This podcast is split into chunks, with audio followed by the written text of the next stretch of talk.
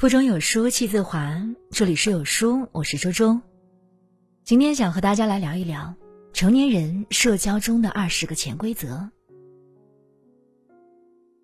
不知道你有没有发现，我们越是长大，认识的人越多，社会经验越丰富，社交困难症却越来越严重，也越来越不懂得社交。一方面，我们住在钢铁丛林的都市里，大量的交流都是透过屏幕。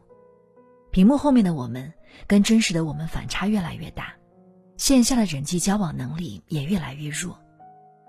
就像很多朋友圈里的段子手，在现实中往往都是静默如鸡的小绵羊，跟人主动交往能够难死他。另一方面，我们越来越孤独，只会跟自己相处，碰到人多的场合就希望能藏在角落里，只想独处。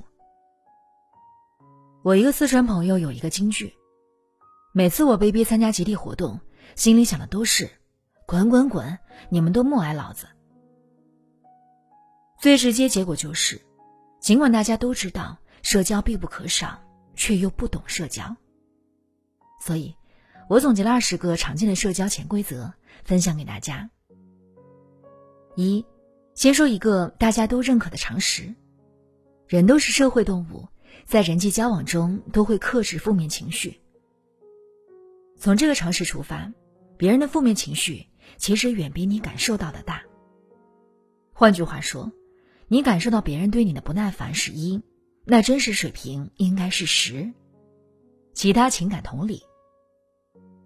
二，没有回应的请求就是拒绝。就像我一个同学向他朋友借钱买房。我同学微信发过去之后，他朋友没搭理他。后来我这个同学以为对方没收到，又打电话发微信追着问了三次，对方都没回应。他跟我说了这个故事之后，我说：“没有答案本身不就是答案吗？”三，别人夸你的时候不要太得意。人生总体是守恒的，有多少人夸你，就有多少人骂你，或者排着队看你的笑话。就像当年我参加工作的时候，我爸就跟我说，当年夸我学习好、有出息的街坊，同样也在笑话我。北大毕业又怎么样？部级单位又怎么样？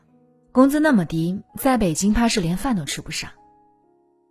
所以，别人夸你不要洋洋得意，你也不知道自己哪天会摔倒。同时，别人嘲笑你也不要太在意，对他们最好的回击就是你的成绩。另外。请记住我一句话：厉害的人总是毁誉参半。四，会夸人是高级生产力。有一次，我跟差速学院创始人何川老师在鬼街撸串儿，聊到一个社交相关的话题，我冒出来一句：对于很多小白来讲，嘴甜是一种高级生产力，能帮他们改善很多人际关系，找到不少机会。何川纠正我说：不光小白。嘴甜会夸人，对所有人来说都是高级生产力。夸人，我可以分享三个小技巧：一，如果你不愿意当面夸人，你可以背后夸，夸人的话早晚会传到对方耳朵里。二，夸人不要总是聚集显而易见的优点，因为对方都被夸腻了。比如好看的人，你可以夸他有内涵；有钱人，你可以夸他有文化；身材好的人。你可以夸他长得好看。三，夸人不要泛泛而谈，要聚焦细节，详实生动。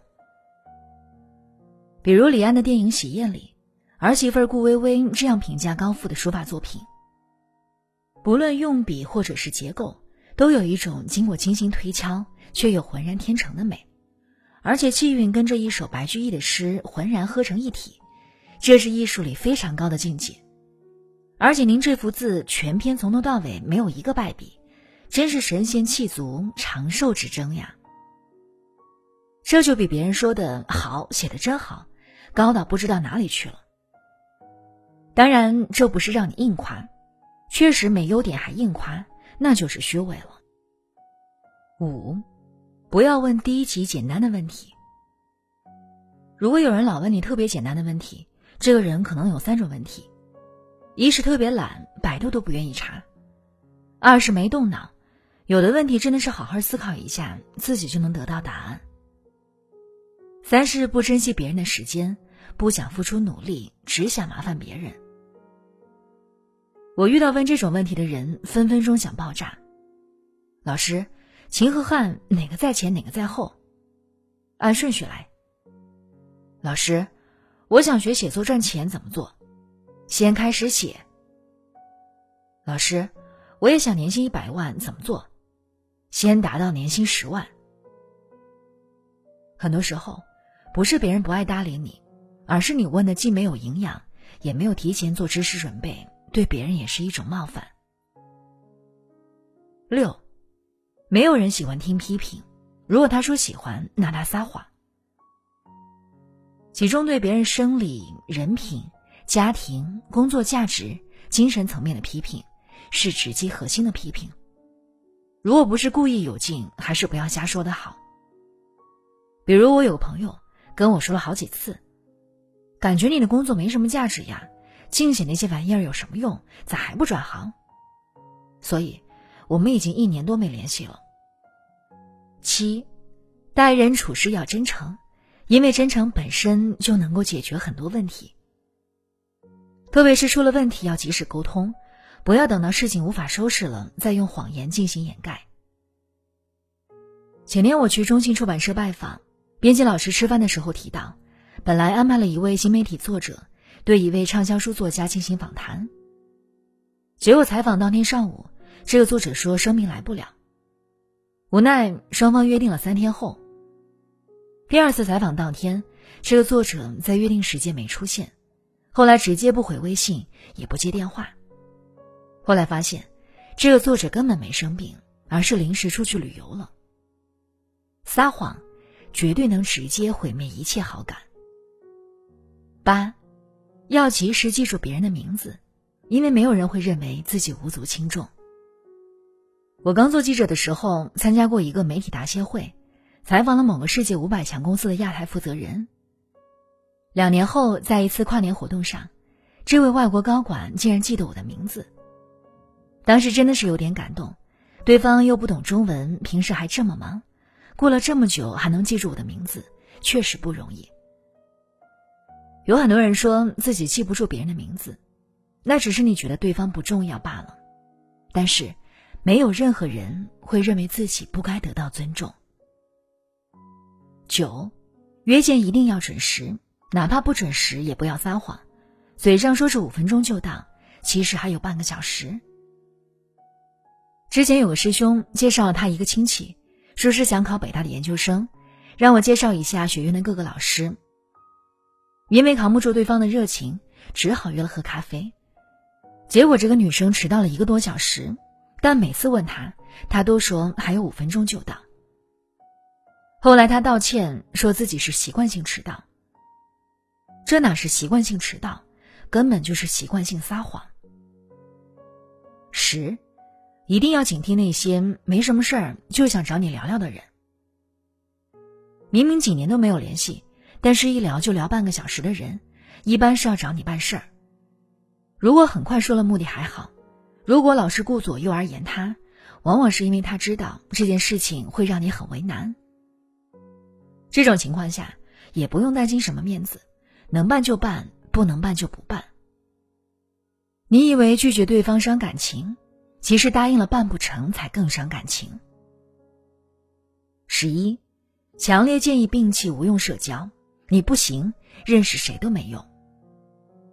曾有人跟作家李尚龙说：“我参加了不少社交，朋友也不少，但直到今天，很多事情都无人帮助我，很难过。”李尚龙问他：“社交场上别人一般怎么介绍你？”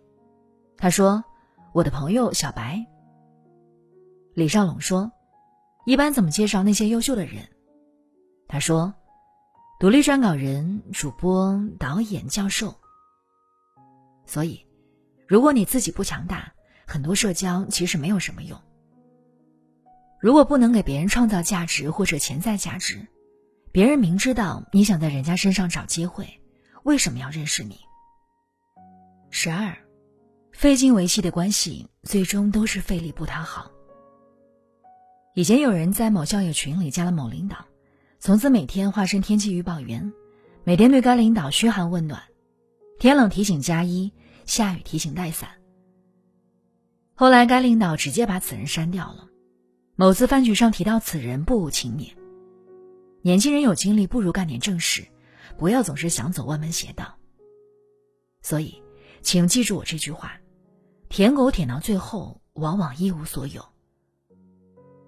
十三，不要过度的展现你的生活细节，适当保持神秘是增添魅力的不二法门。我曾经跟一位采访过很多大佬的财经记者交流，他说，很多大佬远看魅力无限，近看瑕疵点点。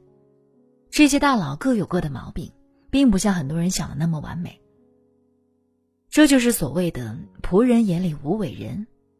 离得太近，细节展现的太多，你就会丧失过多的神秘性，魅力也会大大降低。十四，学会礼貌。接触的人越多，我发现很多人基本的礼貌都没有。其实说个你好，请问谢谢，即使不能给你的社交加分，但肯定不会扣分。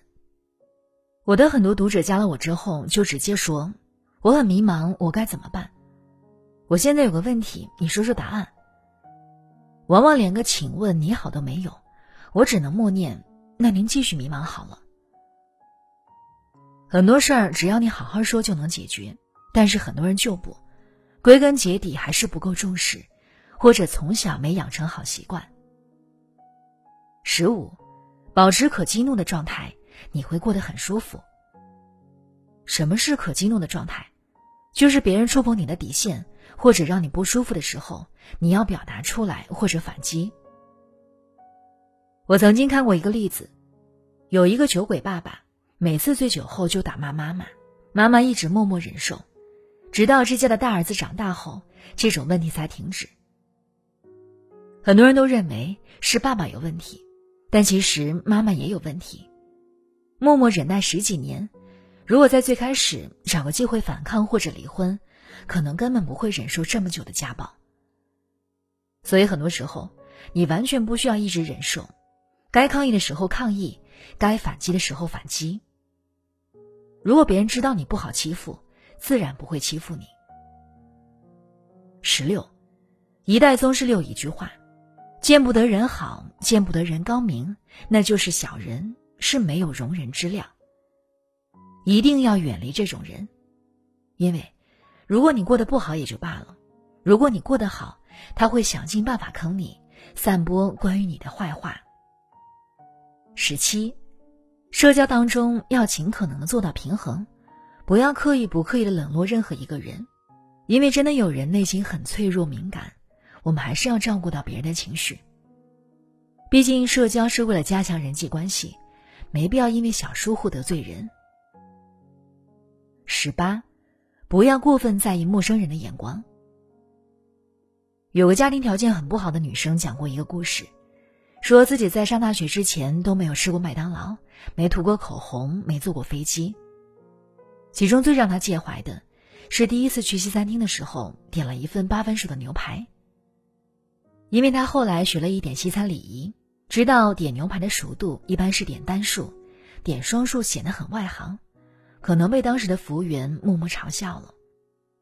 其实我觉得，外出消费买的是个开心舒适，太过介意自己是不是露怯，是不是看起来很土，往往是自己内心力量不强大。你其实不用太介意陌生人的眼光，因为反正谁都不认识谁，三分钟以后除了你自己，没人会感觉尴尬。十九，任何性格的人都值得交往。有的人就喜欢那些外向、自来熟的人，但是人性的空间是有限的，对谁都很热情、自来熟的人，情感不会太长久。反倒是那些很难走进他们内心、看起来很内向的人，友情比较容易持久。二十，丧失一段关系是一段很正常的事情，特别是你成长越快，你就越容易脱离昔日关系。我一直认为。最好的人际关系应当是具备建设性的，就是这两个人有基本相同的价值观和行为准则，两个人在一起比较舒服，而且能够互相督促成长。双方的步调总体应该保持一致。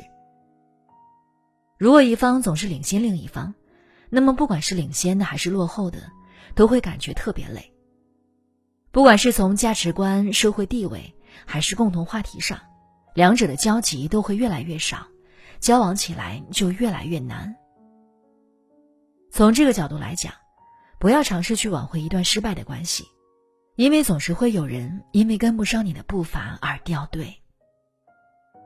好了，那今天文章的最后呢，又要来给大家送福利了，价值一百九十八元中国古代史课程限时免费领取，每天十分钟，由清道情倒叙中国地质历史，进群更有两本实体书免费包邮领，拉着文末长按识别二维码或者点击阅读原文，立即参与活动吧。在这个碎片化的时代，你有多久没有读完一本书了？长按扫描文末的二维码。在有书公众号菜单免费领取五十二本好书，每天有主播读给你听。好了那今天的节目呢就分享到这里了。如果觉得文章好看记得在文章末尾点击一下再看。